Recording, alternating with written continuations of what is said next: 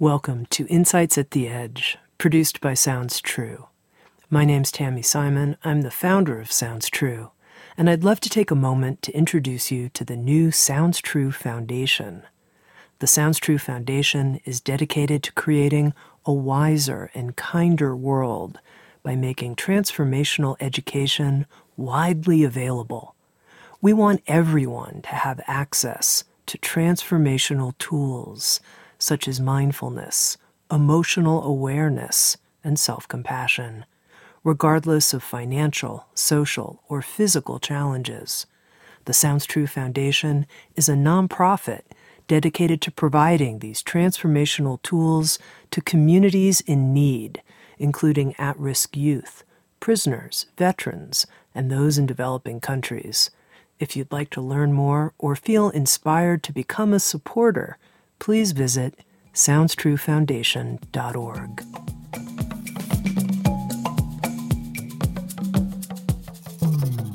You're listening to Insights at the Edge. Today, my guest is Cyndi Dale. Cyndi Dale is an internationally renowned author, speaker, intuitive healer, and visionary. She has been trained in multiple healing modalities, including shamanism, intuitive healing, Lakota medicine, and Reiki. She has written several groundbreaking books on the chakras, including Advanced Chakra Healing and New Chakra Healing, and is the creator of a new online course with Sounds True called the Subtle Body Online Training Program, a comprehensive course in the tools and practices of energy healing. You can visit us at SoundsTrue.com to learn more about Cyndi Dale's new course. In this conversation, Cyndi, in a very practical and grounded way, coming from her own direct experience, talked about some pretty far out experiences she's had. Here's my conversation with Cyndi Dale. Cyndi, I think of you as Sounds True's subtle body queen with all of the publishing you've done with Sounds True on the subtle body, and now a new online training on the subtle body. And I think for many people, of course, they're familiar with the fact that we have a physical body and maybe have an instinct like, yeah, I probably have a subtle body. But what exactly is it? Can you define it? Its shape, structure, expanse? Well, the good news is there is shape, structure, and expanse. However, the subtle body, unless we're measuring it with certain tools, is invisible rather than visible. So that's one of the main differences between the physical body and the subtle body. Uh, the subtle body is made out of what they call subtle or spiritual or intuitive or quantum information and data. And so it functions very much like the physical body, but it moves much faster and it really manages the physical universe that we're in as well as our own physical body. But yes, there is structure to it. We can define it. Just as with the physical body, there are organs and channels and fields. The same exists for our subtle body, our subtle anatomy. Now, you yourself have studied many different traditions that teach about the subtle body, whether it's Chinese medicine or indigenous healing traditions.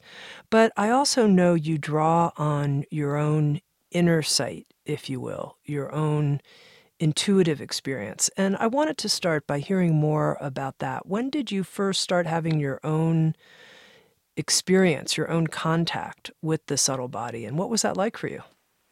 Well, I was really just a small child. I actually have memories in the womb of waking up inside of my mother and perceiving through my physical eyes at that point, I believe, because I was, you know, probably close to being born. I could actually see energy coming in through the womb and the colors of it, the shapes of it.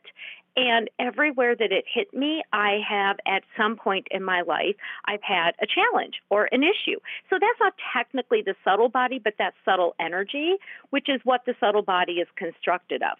Um, and then when I was, you know, maybe three, four, five, six, I was one of those kids who could see things. So I could see colors coming off of people. I could see colors around them. Uh, when my mother was in a certain mood, you know, like if she was angry, I saw this red ball of energy light up. And I've come to find out that that's what we call the first chakra, the first subtle organ. When she was scared, there'd be a different color in a different part of her body. And I could also see these ripples, you know, ripples and waves of energy that just about everybody had. But they moved and they had different colors and they seemed you know a slight there there seemed to be a slight difference from from one person to another. And so i you know as kids do you know i tried to talk about that to no avail because it would be like well why are you making up this you know, color thing, or we don't have balls of energy inside of us, and we don't have purple colors coming off of us, or this or that or the other thing. So after a while, I just kept it to myself. But I was so excited, Tami, when I was in my early 20s and I discovered a book about chakras and auric fields, and I was like, finally, you know, there was other people who were like me, and more than that, there were people who knew more than I did, you know, about these components of the subtle body. So for me, I existed in a subtle universe. I could feel other people's feelings. I knew what was going to happen, at least at times. I, you know, heard ghosts talking in the kitchen one night. And um, so the subtle body to me was like an explanation of how it is, you know, that we're able to be intuitive, you know, how we really interact with people, how we're able to pick up on what's going on in the other side of the world, you know, or even with the person, you know, who lives next door to us, how we can tell what an animal is feeling or going through or what they need. So it's our subtle body that's the mechanism for all those connections. I just didn't have the words for it when I was a little kid. You know, I think, Cyndi, some people who don't have those kinds of early experiences say, well, you know, great for you, Cyndi, but is it really possible for me to develop that kind of inner knowing. If you know i didn't have that as a young person. You know i've read all about the chakras and i read what color they are and what shape they are but i've never actually had an experience of that. What would you say to someone like that who says you know is this really available to anyone? I would say absolutely. For thousands and thousands of years just about every culture and as I've said, across time has understood that we are primarily composed of a subtle body, which means that we're interacting with subtle energy all the time. We're always using our intuition or our spider senses. We have chakras, energy fields, meridians. You know, these are different names, you know, from certain cultures to describe the centers the uh, the flow flowways of energy within our bodies and the fields around our bodies. So even if you don't know that these exist, you still have them. Even if you don't know how to see them or hear them or get in touch with them, all of that is possible because you are made out of those energetic bodies. So it just takes a little bit of time. And I think it's really important for people to figure out their own style. Some of us are more kinesthetic, we're really physical. We might have to get a physical sense of different aspects of our subtle body or our own intuition. Others of us are emotional or mental. Maybe we're more pictorial, we're visual, or we're verbal. So it, it you know, it, if you aim at getting in touch with this aspect of you and also so called reading the subtle energy you're giving off or you're picking up from other people, it's going to help put you in touch with who you are uniquely also. Because we all have a different way you know of sensing these sort of supernatural sort of energies. And what's the relationship Cyndi of our subtle body to our physical body? How are they connected they're absolutely connected. And I even make the error of distinguishing sometimes too vehemently between physical energy, which we tend to think of as more concrete and measurable, and subtle energy, which we think of as more infinite and quantum and invisible and inaudible. But the truth is they flow into each other. So if you're looking at a vase, you're you're able to access your physical sense to see something that's physical. That's that physical vase and your interface with it through your eyes is probably only going to get you in touch with, with about 1% of that vase. The rest of that vase is actually subtle, made out of subtle energy, subtle information, and subtle vibration. And so physical and subtle flow into each other. One, you know, physical can become subtle, subtle becomes physical.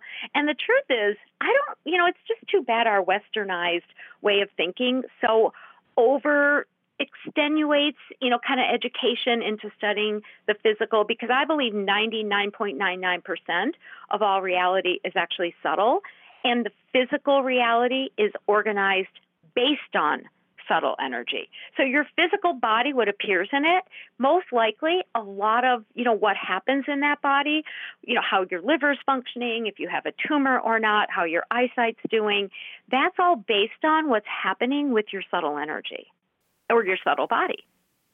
Okay, so for that person right now who's trying to get on the same page with us, can you give them an experience right now, something they can do to attune to their subtle body? Absolutely. So, what I'm going to tell them to do right now is think of their feet. So, we can all do that. Breathe down, think of our feet, and most of us actually don't really feel our feet, even our physical feet as the day goes on. So right now we're feeling the feet, and then let your imagination, let your consciousness go just an inch under the feet. So you can start to sense whatever it is your feet are on or connected to the carpet, the floor, the soil, and then just inch another, you know, two or three, you know, kind of, you know, distances beyond that until you feel like you're just starting to flow into the earth. Now, what you're really doing is connecting with one aspect of your subtle body, a field that stretches below your feet into the earth. So, we can concentrate on any part of our physical body. And just by really moving our consciousness an inch, two inches, a foot outside of it, start to sense just how vast we are and you'll start to really feel yourself, that field of you farther away than just your skin. So that's the easiest way to do it. You know, is just sense the energy around you and start to get used to how much bigger you are than you think you are. There's another really easy exercise. Mm-hmm, let's and do it. This is taught. This is taught in psychic development classes and healing classes all over the world. You know, and it involves rubbing your two hands together until you create some friction. And then put your hands, you know, palms facing each other about three or four inches apart. And you'll feel that there's still an energy in between those hands because there's chakras in the hands and because there's fields of energy emanating from the hands. And if you start patting your hands, not touching them, but kind of patting that energy ball, again, you can bring your consciousness into your hands and pour more energy into that ball that's being created. And all of a sudden, you're going to feel like your hands are moving farther away from each other.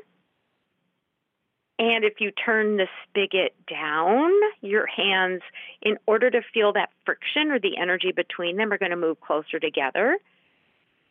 And then a really fun thing to do is imagine or turn that energy red. It's not clear anymore, it's red. And get a sense of how that red energy feels. You're going to have a certain reaction to red,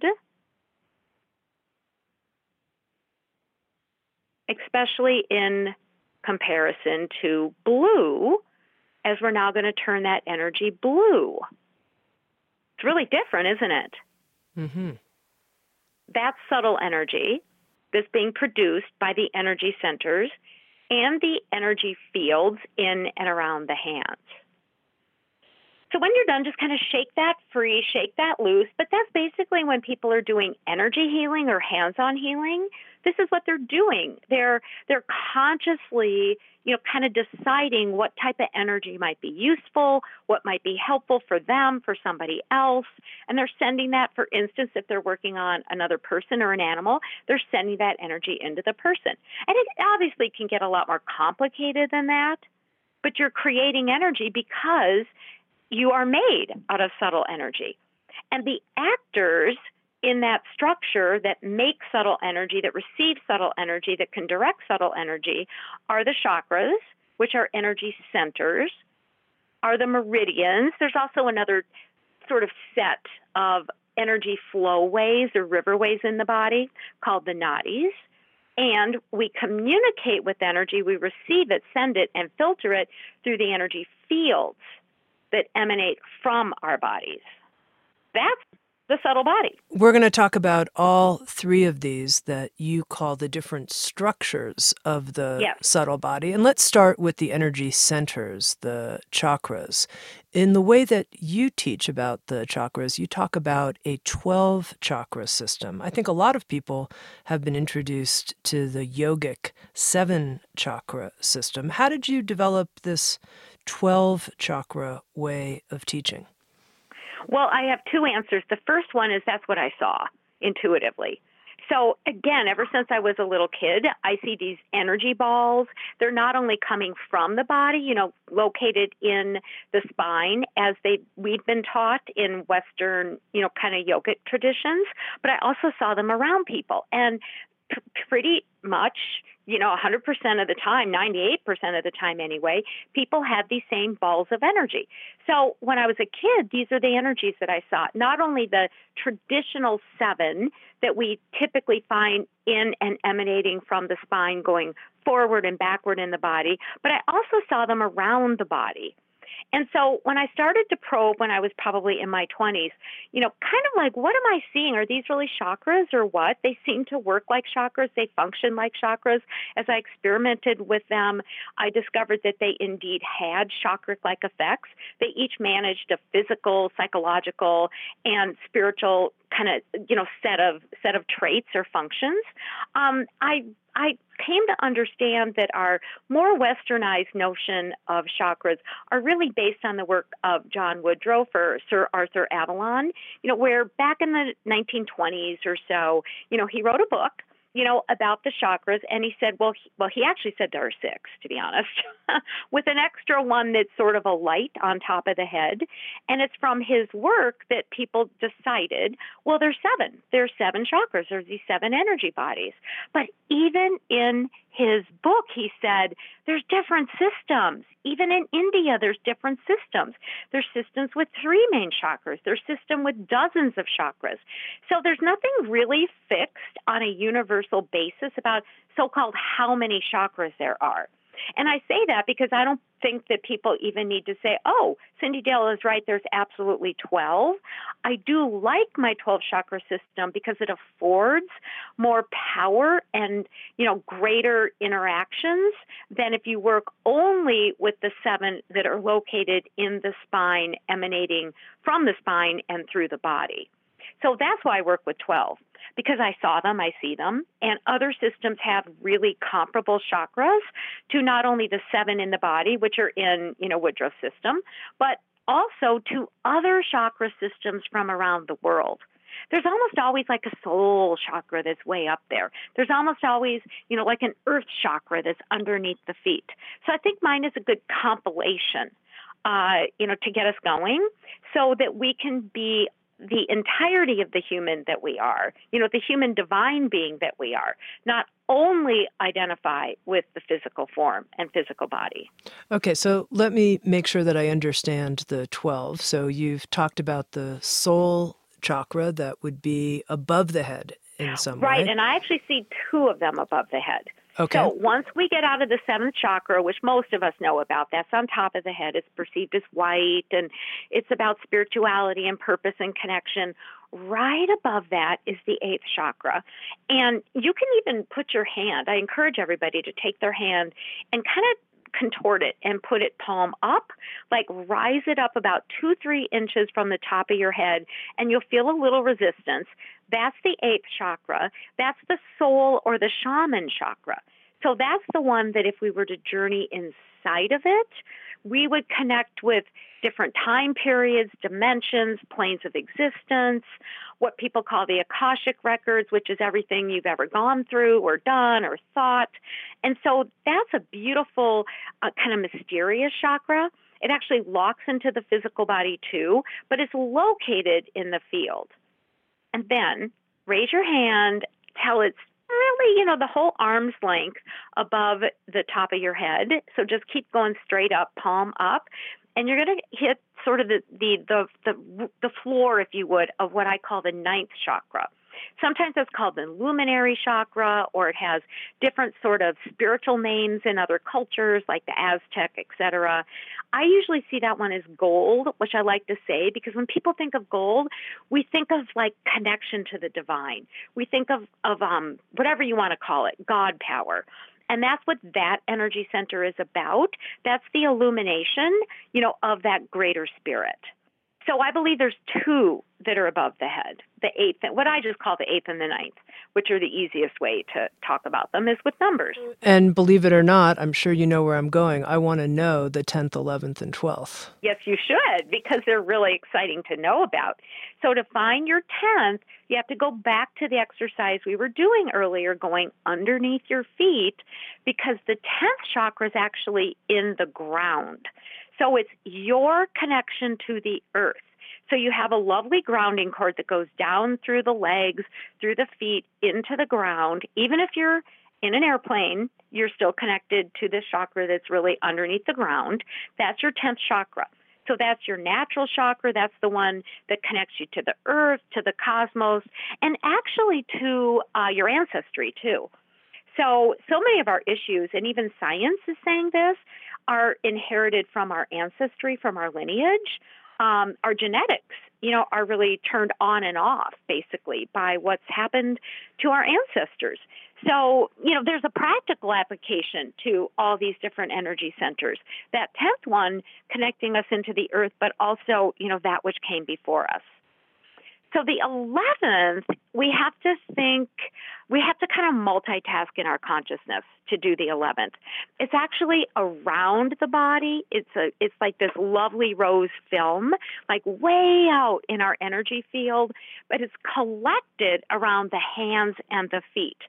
So this is the chakra that actually excites me the most. I would love to really have full command of it because it's through this energy center we command natural and supernatural forces. So the stories of Jesus walking on the water, you know, the guru pulling the coin out of the air, um, you know, like somebody commanding, uh, you know, a uh, you know a Tai Chi master, you know, kind of breaking a block or commanding somebody to back up and they're pushed back. Guess what they're using? The 11th chakra because it moves forces around. It directs forces. Help me understand before we move on to yeah. the 12th. It also builds suspense here, which I'm interested in. How is it that the 11th chakra is both around the body and in the hands and the feet? It's around the hands and the feet, and it interacts with the physicality of the hands and the feet to accomplish tasks to move physical energy and to move supernatural energy. So it that's where I said we have to kind of like be multi-consciousness to think about that because we're you know we westerners are just so anal might be the right word. You know, we like to go, there's the liver, there's the kidney, there's the first chakra, there's the third chakra. But, you know, when we're talking about some of these energy bodies, and there's certainly more than just chakras, meridians, fields, etc., you know, they're, they're, they're in multi dimensions. So they're in different places at the same time. And you know, quantum physics is starting to say, so are we, right? At least potentially. And so it's actually quite logical from a quantum physics point of view to say, you know what? You can have an energy center that's around the body and also located on and in certain parts of the body simultaneously. Okay, now I just want to understand how you see it because you mentioned that this 12 chakra system is something that you mm-hmm. intuitively know that you see it as these energy balls. So when we yeah. get to the 11th chakra, do you see energy balls in the hands and the feet, but then also somehow around the hands and feet? Yes, I see the energy balls around the hand and the feet. So so they it's like they root in the hands and the feet like the soles and the palms. They root there and then they form like a ball around. And then if you could see the balls of energy like around the hand and the feet, there are th- like threads, luminary threads of energy that extend out of those balls of energy, surround the body, right, are in the auric field, but they're also attached to these balls of energy, pink balls of energy, if you would, around the hands and the feet. All right, let's go to the 12th. Well, the 12th is really unique to everybody. The 12th is one of those, now we're really going to push, you know, kind of the mental barriers because the 12th is completely around the auric field and it connects into several sub regions of the physical body. I think of the 12th as the outer bounds of our own unique essence or our own spirit. So it connects to the body, but it's also simultaneously sort of not floating around the body, almost like illuminated around the entirety of the auric field or the fields that come off of the, you know, physical body. So, and it's really unique. When I work with the 12th, and there's more energy centers, frankly, beyond that. You know, a lot of shamans say that we're surrounded by an energy egg. Well, you know, that sort of encapsulates our our our subtle energy. So the energy egg is just right outside, you know, of that whole 12th auric field, that 12th chakra. Um, but what's important about the 12th, it is it's really unique to each person. So when I work with the 12th, which sort of to me looks opalescent or translucent when I'm looking at it with people, what I perceive in it are their individual and very unique characteristics and their really unique gifts. For instance, I worked with a woman in um, California years and years ago, and it was a really interesting session, a really interesting reading. She asked me to just tell her what I saw about her in general, and I just got this weird story in my head. So I was like, oh, this is so embarrassing. This is what my intuition's telling me, really. So I said, well, I think you're married to a prince and you um you got married, you know, with a lot of his ex-girlfriends there, you know, and they were really jealous of you. And she goes, I am married to a prince. She did get married in a castle over in Europe. So I thought, well, that's really cool. And then she wanted to know like what she should what her main gift is, what her main spiritual gift is, what her main purpose is. And I said I looked in the 12th, you know, field, the 12th chakra, which is where we see what's really unique and different about somebody. And I said, when you write a story and you write the end to it, the ending comes true, which sounds a bit fairy tale like, doesn't it? Mm-hmm. She had worked with three different people. One was a little boy with leukemia. She wrote a story for each. She wrote an ending, a happy ending to the stories, and the endings came true. Are you able to sense, Cyndi, your own 12th chakra and therefore what's unique about your gifts? I can. Yeah, I can. I don't see it the same way that I psychically see, um, you know, others of my chakras, but I can sense it and feel it and kind of relate to the energy of it. And this sounds really odd because sometimes there's not words for what you get when you interconnect with the 12th chakra. Um, but but there's different words we could use. I mean, when I when I'm working with certain people and I get this sense of something's supposed to shift, I just say or decide this needs to shift and it shifts. So I've had one client just say, "Well, it's magic. You just do magic. Not all the time, but sometimes." I was doing it with a friend who had a problem, and I just said, "Well, let's just get rid of this." And she literally saw the buildings shaking around her. So it doesn't mean I'm always that powerful or I'm always using that sort of like magical shift gift, but when I'm led to, I will do it and things change. Okay, I want to ask you what is a little bit of a provocative question, if that's okay. Yeah. You know, I have confidence in you, Cyndi. I think you're a person of high integrity. I like you. I like your work. We've published a lot of it. I think the way that you teach about the subtle body is tremendously helpful. So mm-hmm. that's my starting point. And I think a lot of times when people start talking about quantum fields and this exists multidimensionally, there's mm-hmm. a little bit of like, where are we going and how do I know if there's any veracity here? How do I know? So, my question to you is if somebody's looking for a teacher of subtle body techniques and approaches, how do they know if the person has veracity, is someone they can rely on? Well, I would say, first of all, you know, they have to like talk a practical line as well as all the esoterics. Because in the end, we all have a subtle body, we're all walking around, and we're trying to lead our best lives. And we lead our best lives in the moment when we're making a decision about what we're going to eat, when we're taking care of our kids, when we're taking care of somebody else's kids, when we're going to work and we have a choice between being pessimistic and optimistic or, uh, you know, mean, you know, or boundaried or whatever it is. So, you know, all of it really, it is fun. You know, talking quantum physics to me is a spin. You know, it's like, oh, wow. And then there's this world and this world, and maybe somebody had this past life or whatever. But I would say always choose a teacher who's going to help direct this information into your everyday life.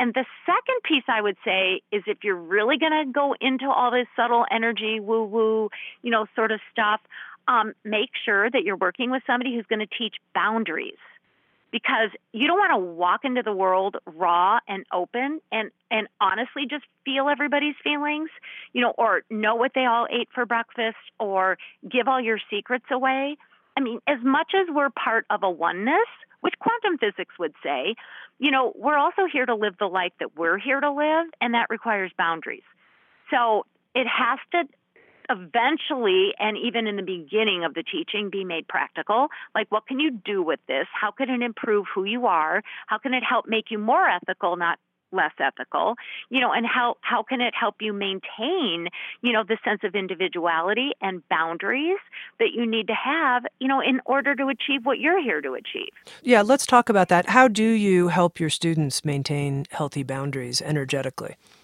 well, I actually do. I mean, here's the, here's where we're going to wrap the, you know, kind of wrap the twine around and around and around, kind of a Mobius coil. Um, you know, you first have to know what your energy is doing. So I like teaching chakras, auric fields, meridians, etc., because it's sort of like how do you move your physical body if you don't know that you have an arm? Like how do you maintain boundaries if you don't know what's establishing your boundaries? So auric fields are extensions of the chakras. To me, they're they're the extension of these energy bodies that are in or just around the body. So how do you get control of that kind of infinitesimal, you know, really wild energy unless first you know what the structures are. Second, you have some way to activate or get in touch with those structures. You know, and third, you learn how to direct the energy in and out of those structures. So there's a lot of discipline involved, and it starts with knowledge. Like anything, you know, you're not going to be a good doctor unless you learn the anatomy, right? And then learn how to use the tools, and then, you know, learn how to diagnose what's happening, you know, and then learn how to respond to a crisis.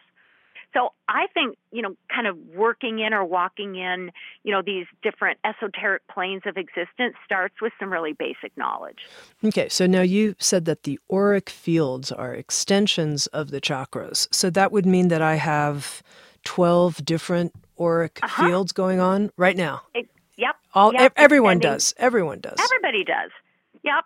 And you know, I have students who never, you know, they, they go, you know, I'm just going to work with seven chakras and auric fields. That's great.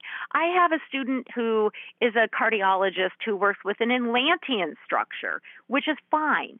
So I don't want to get hung up on the numbers, but the important and salient point is we all have chakras, and those chakras create energy fields that we typically call auric fields, and we're constructed, you know, of these extensions, you know, of subtle energy.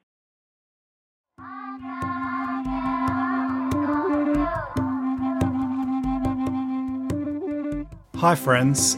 My name is Jono Fisher. I'm the Executive Director of the Sounds True Foundation.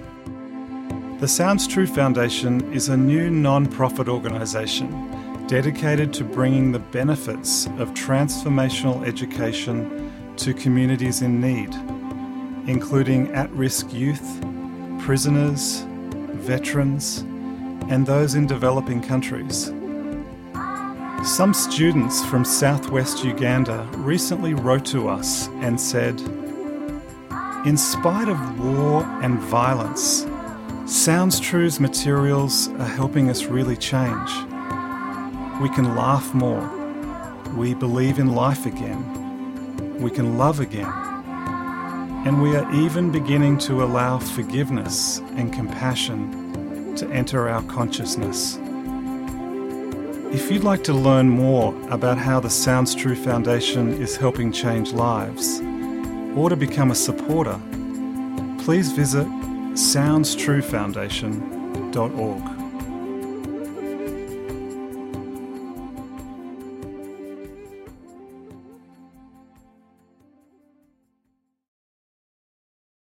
Now, because I'm so curious what you actually see, how Yeah. do you see the auric fields? And when they look healthy to you, what does that look like compared to when they perhaps look shut down or toxic or undeveloped? Or I don't know exactly what language you would use.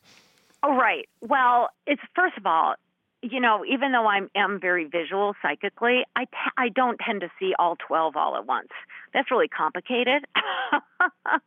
I mean, that's like really a lot. When I do see all 12 at once, what I want to see, you know, is that they're roughly the right colors because they're extensions of chakras, which are different colors, which just represent frequencies, you know, a set of frequencies. You know, I want to see them, you know, each field maybe about three to four inches, three to six inches, you know, kind of in width. I want to see them glowing. I want to see them separate, but yet exchanging information with each other. You know, I want to see them in sort of like an oval or maybe a full circle all the way around the person's body. So you can do an entire diagnostic just looking at these fields. You know, if somebody has a very thin, um, uh, you know, kind of red field, for instance, which is right next to the body, they're probably going to have adrenal fatigue. They're probably going to have like very low physical energy because that's the field that relates to the chakra that's about the adrenals and physical energy. So you can just look at or interact with the fields to see what's going on with somebody. I, interestingly enough, I don't even know if that many people would be interested in this, but a lot of times when I'm working with kids with real challenges or with their moms or dads, you know, sometimes their fields are inverted. Their chakras are in the right place, but the energy fields have gotten mixed up. And so, you know, if you've got a kid who we might call you know, autistic on that spectrum, and they're really, really physically sensitive, you know, or they're really verbally sensitive, I tend to see that the field is is outside of where it's supposed to be. So they're like meeting the world with a sense, you know, with a way of knowing that's really harsh and hard on them. Now, Cyndi, when I asked you to help our listener get a sense of subtle energy and their own experience right now, and you said, well, you know, this is a very common exercise they teach in psychic development classes where you put your hands Yeah. together and you can feel this energy ball pulsing. I thought to myself, I wonder what the connection is between beginning to open to our subtle body and developing greater intuition is there a direct connection there that as we do this work, become trained in subtle body awareness, do we automatically start becoming more intuitive, more psychic? Yes, because I'm back to let's just go back to the chakras. These are energy centers. They're they're in the body, they're around or they're around the body, but even the ones outside of the body have a direct connect to an organ or a hormone gland in the physical body. All right? Each chakra is, you know, basically it's its own ball of frequency. And they're different frequencies. So the lower in the body, those chakras are lower frequencies. The ones in the middle are, you know, kind of mid frequency. The ones higher, higher frequencies. Every chakra's job, especially with its corresponding auric field, is to bring in subtle energies that match it. Uh, to interpret or help the brain interpret that information and to send that same frequency back into the world. So every chakra is a communication vehicle. So it's receiving, say, physical energy from other people. It's coming into the physical chakra. The brain's, you know, deciphering, you know, kind of what to do about that. And then it sends physical information. Maybe it's subtle, but it's still physically oriented information into the world. So guess what? We're now talking about an intuitive gift called physical empathy. So somebody with that chakra and have and with that's real functional and they've learned you know kind of how to work it where it is you know how to support it. They're going to be very physically empathic. They're going to have the ability to sense what might be happening in the physical world around them whether that be in somebody else's body or an animal's body or a plant's you know kind of system or whatever it is.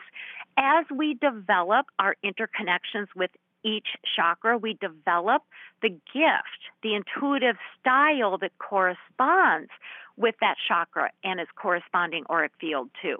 So every chakra has a gift associated with it. That's the bottom line. Mm-hmm. Now, you mentioned that when you're working with students, you help them have healthy boundaries, and it starts with education. And one right. of the things I found, not through focusing on developing subtle body awareness, but just through life and opening and meditation practice is that sometimes I don't know when I'm feeling someone else's experience or if I'm feeling my own experience. I don't know how to mm-hmm. sort that out. How do you help people with that? That's really common. And the truth is, most people who come to me or take my classes, they tend to be more what I would call overintuitive uh, rather than underintuitive. some most of them are looking for what you're saying they're trying to say you know what? I don't know what's mine. I don't know if this is my illness. I don't know if this is my feeling. I don't know you know if this is my idea or my image or whatever it is. So i tend to get people mm-hmm. you know just more like that just because of what i do for a living to be honest. So um, y- you you can learn so, and I usually start by focusing them on the chakra through which they're getting the information. So, let's say you're picking up on, you have an emotion and you don't know if it's your emotion or not. This is where I get systematized, that second chakra. So, I bring you in touch with your second chakra, and literally, it's your chakra. You can interact with it. You can get a sense of it. You know, literally have you interact with it, you know, and have you ask, okay, how much of the energy I'm picking up is mine? What percentage? What percentage is somebody else's? You know, or do a really simple exercise just pouring white light through the body. Again, that's a super simple one. Almost everybody's taught that. Just pouring energy through that chakra or through the entirety of the system with the intention or the decision to let go of any energies that are not your own. And then what's left will be yours. So it's a lot of sorting. Um, I even have people come in with major illnesses, and the first thing I do is kind of get a sense of maybe what you know where that's based in the body. So livers third chakra you know so you can start to use your brain you know with this diagnostic process too. And the first thing i say is you know what? Let's ask your spirit. Let's ask who or whatever you believe in. You know let's have your inner self your wise self just wash out whatever's not yours and see what's left. And sometimes the person starts healing right there because it wasn't even their disease or their illness or their their dysfunction. That's very helpful. It's super helpful because I think most of what most of us carry around isn't ours in the beginning anyway. It might be ancestral. I mean, if you study the science of what they call now epigenetics, you know, which is sort of this chemical soup of RNA and DNA, and it's around the genes, uh, that chemical soup contains our ancestors' memories going back at least 14 generations. So, how do we know what we're feeling is ours or our great great great grandmothers? So, I typically, when something's you know happening or somebody's struggling with something, if normal therapy or you know sort of taking a bath or you know if normal life endeavors don't seem to be helping, I personally assume we probably have to like wash out somebody else's energy then we might also have to figure out why that person's susceptible to carrying it or taking it in also because you don't want it just coming right back. You know you just don't want to get you know constantly flooded with people's feelings. So is that a role in your family? You know we grow up in family systems where we take on roles. Like i have my sister's history. I literally have their memories in my body I, I, they come to me for me to tell them, well, this is what happened when you were three. It's not just because I was older and I saw it. It's because I can kind of see it through their eyes because I took it into my body. Okay. Now, Cyndi, I think for a lot of people, when you start talking about lineage issues and ancestral Yeah. healing, they think, okay, this is tough stuff. This is not easy. This has been in my family line for not however many generations. Right. Right. And uh, Right. and yet here as you're describing it, you know, you're talking about, you know, okay, ask if it's yours. If it's not, there's a field of glittery light passing through you and, you know, we're going to sort of wash our hands clean of this. But yet you're saying it's not easy. So tell me a little bit more, how do we get to the real root when it comes to something like ancestral healing, which often feels like god, you just can't can't get free of it. Ancestral is tough because there are chemical codes in our body holding those memories. So we're talking physical, you know, as well as what we might call subtle as well. So, and it, and I really did mean to emphasize that it's really important to figure out our why, our own personal why. So for me, what's the reason I felt like it was important to hold my sister's history? Um, why, you know, you know, why am I acting out my ancestors' pain? Or why do I have the same alcoholism that's been passed down? Maybe I've inherited it, but what functional, you know, goal do I think internally I'm trying to achieve by doing that? So, very typically, we're going to come up with answers like, I needed to do that to survive. Um, I had to fit in. You know, this is tribal. But sometimes for a lot of people, it's because innately they're healers and they just want to help. So they have to rethink that internal soul based decision of helping by, by healing other people's issues inside of their system, healing their ancestors by having all their illnesses.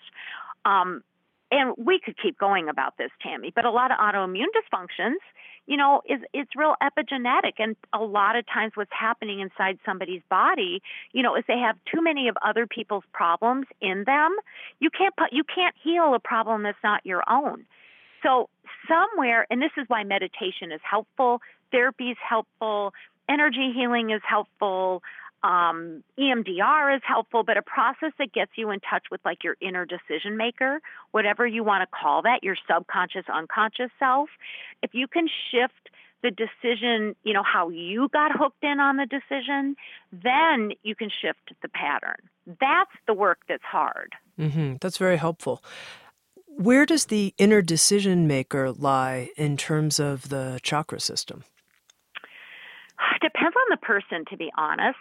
Um, the easiest place to access the inner decision maker, and this would probably be borne out by what most um, you know healers say, is in the inside of the heart, the heart chakra, not necessarily the physical heart.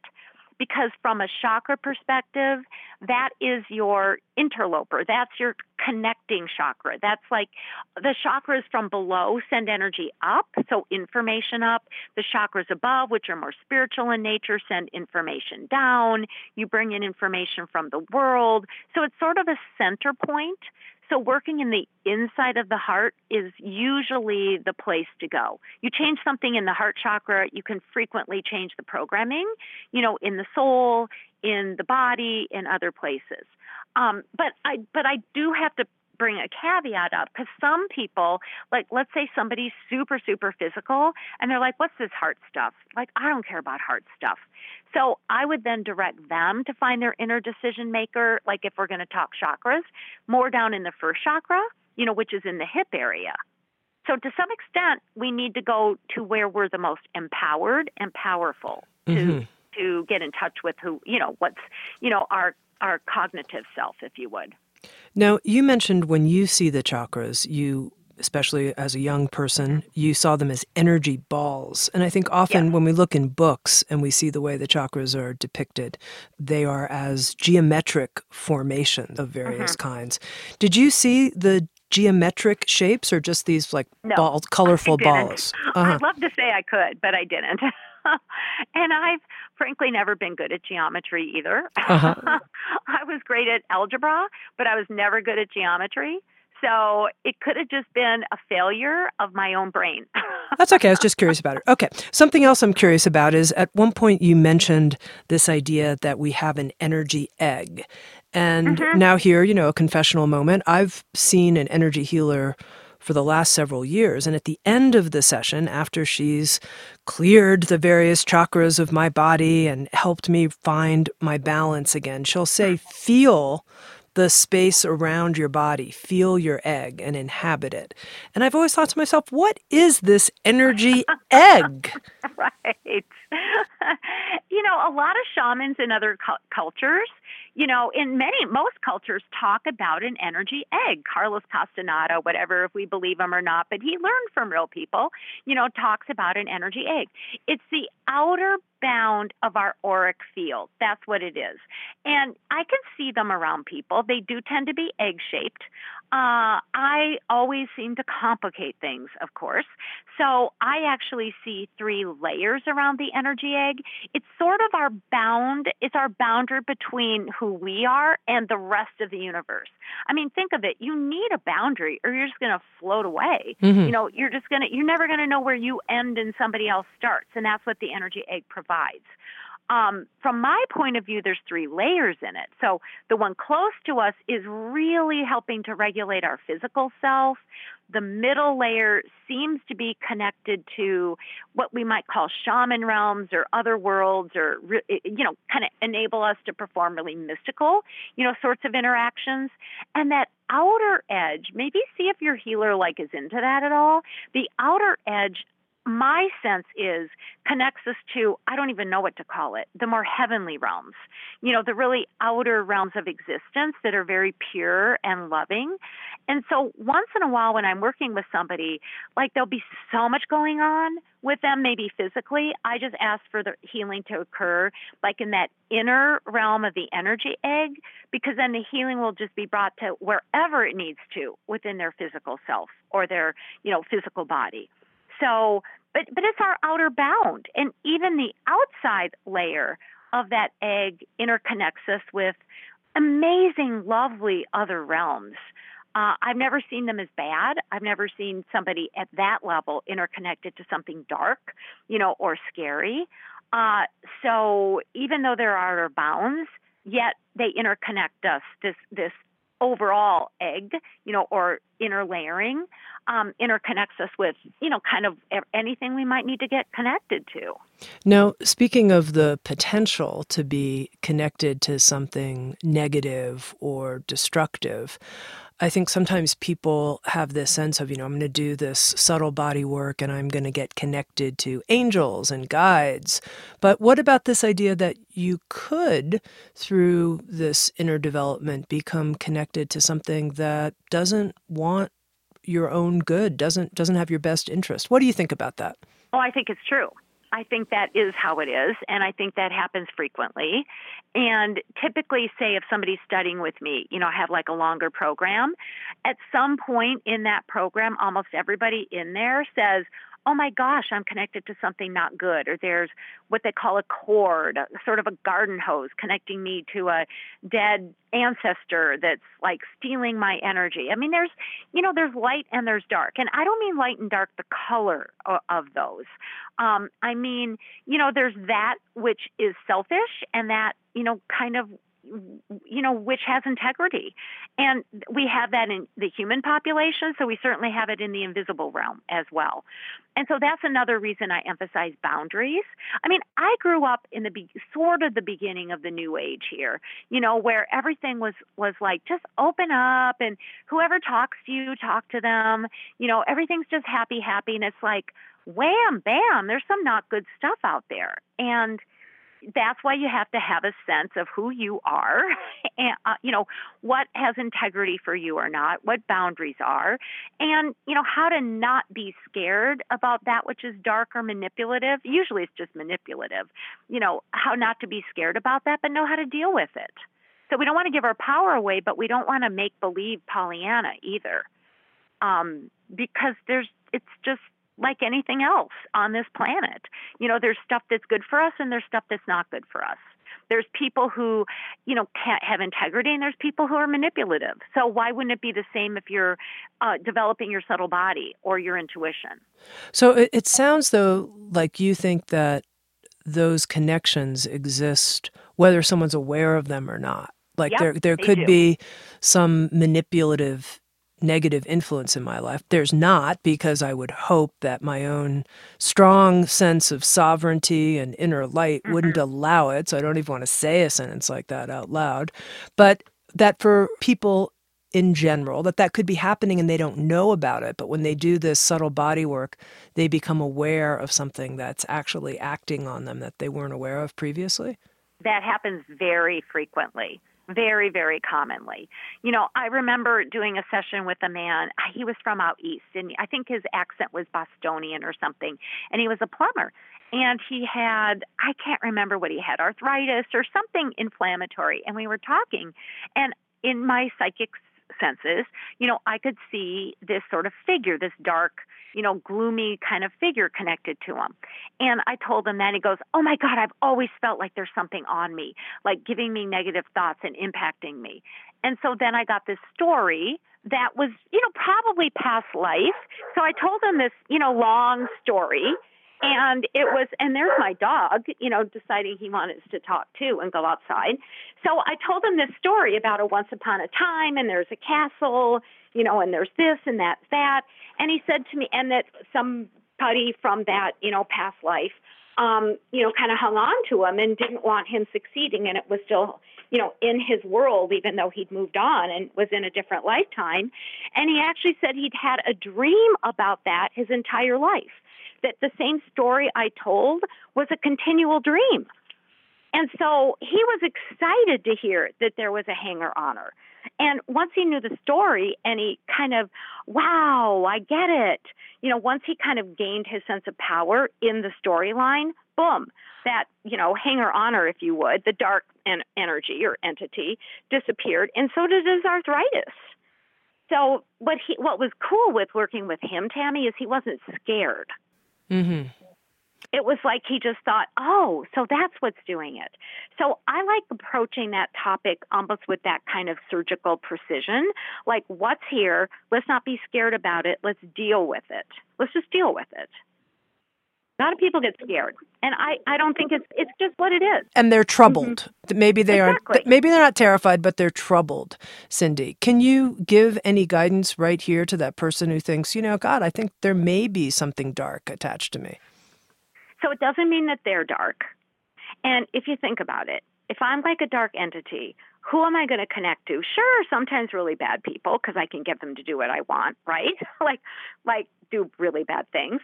But but they tend to connect to really good people because they like their light. So so the first thing to realize is it doesn't mean you're dark or that you you know are somehow feeding this thing out of some, you know, negative evil aspect of you. And so then secondarily is to go, you know what, there's, uh, there's some sort of subconscious agreement here. Maybe I made it with this thing, this entity, this force. Maybe my family made it. You know, and I've just walked into something that's been in my family for generations. But then the important fact, and it's a fact, is to know you I'm going to use your word, Tami. You're sovereign. You get to decide what you're connected to and not. So you get to figure out why it's there. And even if you don't figure it out, you get to decide you don't want to interconnect with it anymore. Typically, there's something positive to go, come out of doing some thinking about it, you know, or even talking with that entity or that dark force. So we want to, any fear that we do have, we get to communicate with it. It's connected to us. So we want to know why it's there and what's going on. So it's like anything. Um, you know, we we get to establish, you know, kind of the rules of the game, but we want to first and need to first find out why it is the way that it is, too. Now, Cyndi, early in our conversation, when you were sharing some of your childhood experiences of subtle energy, you said that at one point there were ghosts in the kitchen talking. Yeah. And that, you know, okay, what are ghosts? well, there are different kinds of entities. So it can start to get complicated, right? Because there are angels. There are also beings that people tend to call demons, you know, that aren't in body or maybe haven't ever even been in a body. So ghosts tend to be, when we say the word ghosts, we're tending to talk about you know, souls or beings that have at one time been a person or an animal or some kind of a living form. So that typically is what we're talking about. So for one reason or another, that person's soul, you know, is still inhabiting the earth plane, you know, still interconnecting here with the living at one level or another. They're not all bad. You know, some of them are just, you know, I'm going to stay around till my little girl is grown, or I'm going to watch out after my family, or I don't want to be dead, so I'm not going to leave. and like when I was little and I heard these ghosts in the kitchen, I really thought they were living people, to be honest, because I heard them talking just the same way that living people would be talking. So we lived in Huntsville, Alabama, and there was a railroad behind us. So we typically saw, you know, we called them back then hobos, you know, kind of get, coming in and out, you know, of the of the um, you, you know the the the railroad um, cars. And so I heard what sounded like two hobos come in and cook breakfast in the middle of the night in my kitchen, you know, my family kitchen. And they were talking like, how do you want your eggs done? How do you want the bacon? I heard the bacon sizzling. And I also know that before they left, they didn't wash the dishes because I didn't hear the water turned on. So, you know, I'm four. I'm, you know, four and a half years old. So I thought they were real people and because I, I could hear everything and I heard them talking and I saw shadows at the end of the hallway. So when they were gone, I heard the door shut, you know, the kitchen door where and the railroad, you know, was down below that hill out of the back. And so I ran into my parents' rooms and I said, there were hobos cooking breakfast. And then I said, well, and they didn't do the dishes. So my mom immediately rolled over and told me to stop imagining things.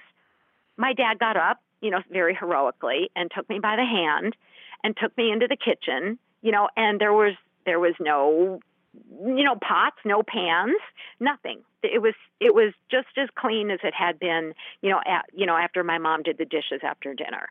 And he said Cyndi you just have to stop making things up. Mm-hmm. now but what, what's interesting Cyndi is that you didn't then conclude oh i'm just making it up. You had some kind of confidence in your experience you know, nobody's pointed that out to me, Tami. Thank you. I did because I heard it and I saw the shadows.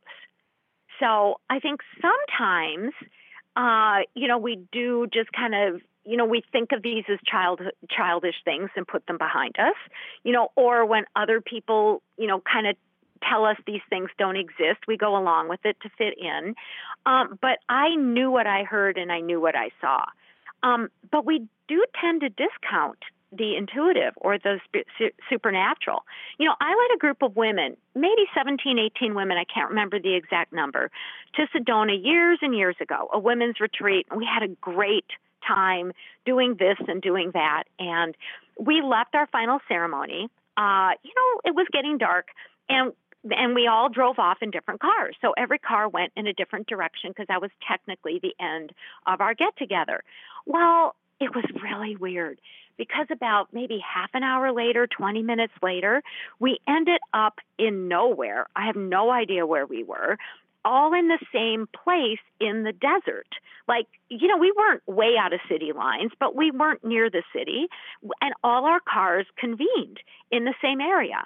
And we saw spaceships.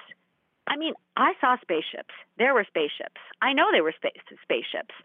The next morning, some of the women actually left, but the next morning, those who still remained, maybe about 12, only half of them said or believed that we saw spaceships.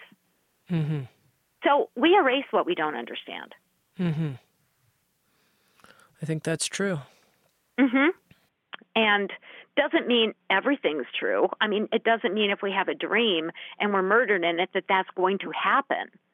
So it it takes again there's a discipline and a development to going, okay, is that dream psychological? Is it a vision? Is it an insight? Is it a a destiny? Is it a possibility? Is it something I ate the night before?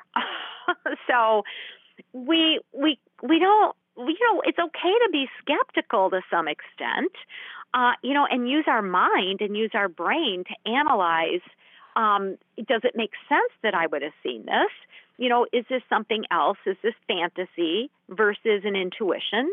So I think we have to be rigorous no matter what we're doing. Which brings me actually, Cyndi, to my final question, which is You've created with Sounds True, as I mentioned, the subtle body, an encyclopedia of your energetic anatomy. And you're this very interesting combination of an intuitive, right brained person, but also someone who's really quite the scholar and has done a lot of research and put together a lot of left brain material. And my question is do you see a new form of healing in the future, some 21st century form where science and our intuition come together. And what does that look like? Yes, yes. Because the core of subtle energy, it still reduces to light and sound. And science really needs to and should and does reduce everything to light and sound. So, why aren't we combining our knowledge to create machines that, you know, better use light and sound or to enable people to focus their intuition, you know, so they can create light and sound, you know, along a certain frequency band that could heal cancer or heal a genetic anomaly or whatever. So, we're already interlapping. I mean, there's bandages now that are sonic and the it the the sounds you know are able to push the medicine deeper you know into somebody's epidermis so it can deliver the healing at a deeper level. We're starting to go maybe mris could have a healing effect not just a diagnostic effect. Maybe people are a little bit more like sonic machines and light machines and mris than anything else so i think we're bringing it together i mean intuition intuition is terrific, but but we're each individual. So when I'm checking in on something, my intuition is still processing through my body, through my history, my memories, my capabilities.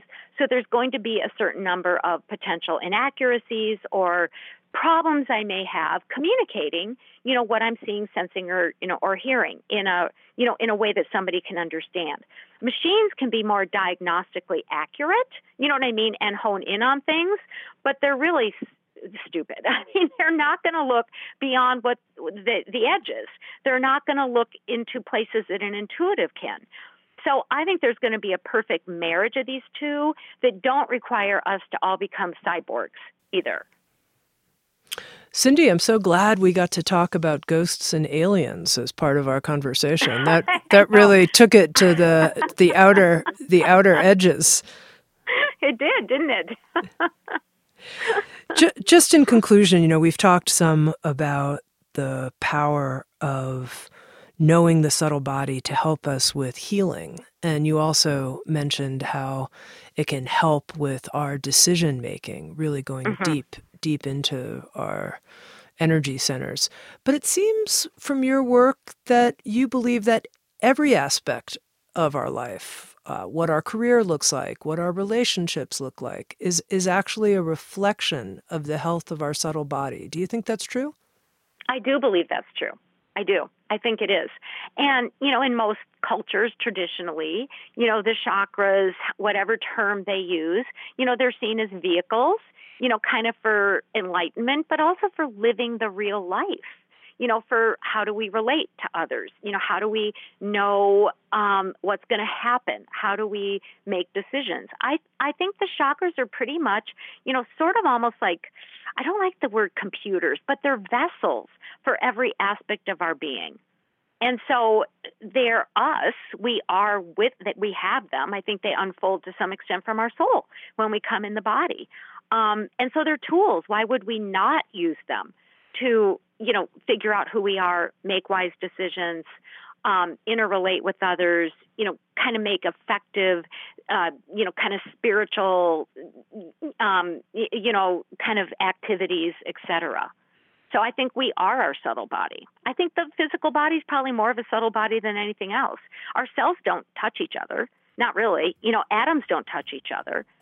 So, you know, where's the subtle body and the physical body? You know, where do they really, where does one end and one begin?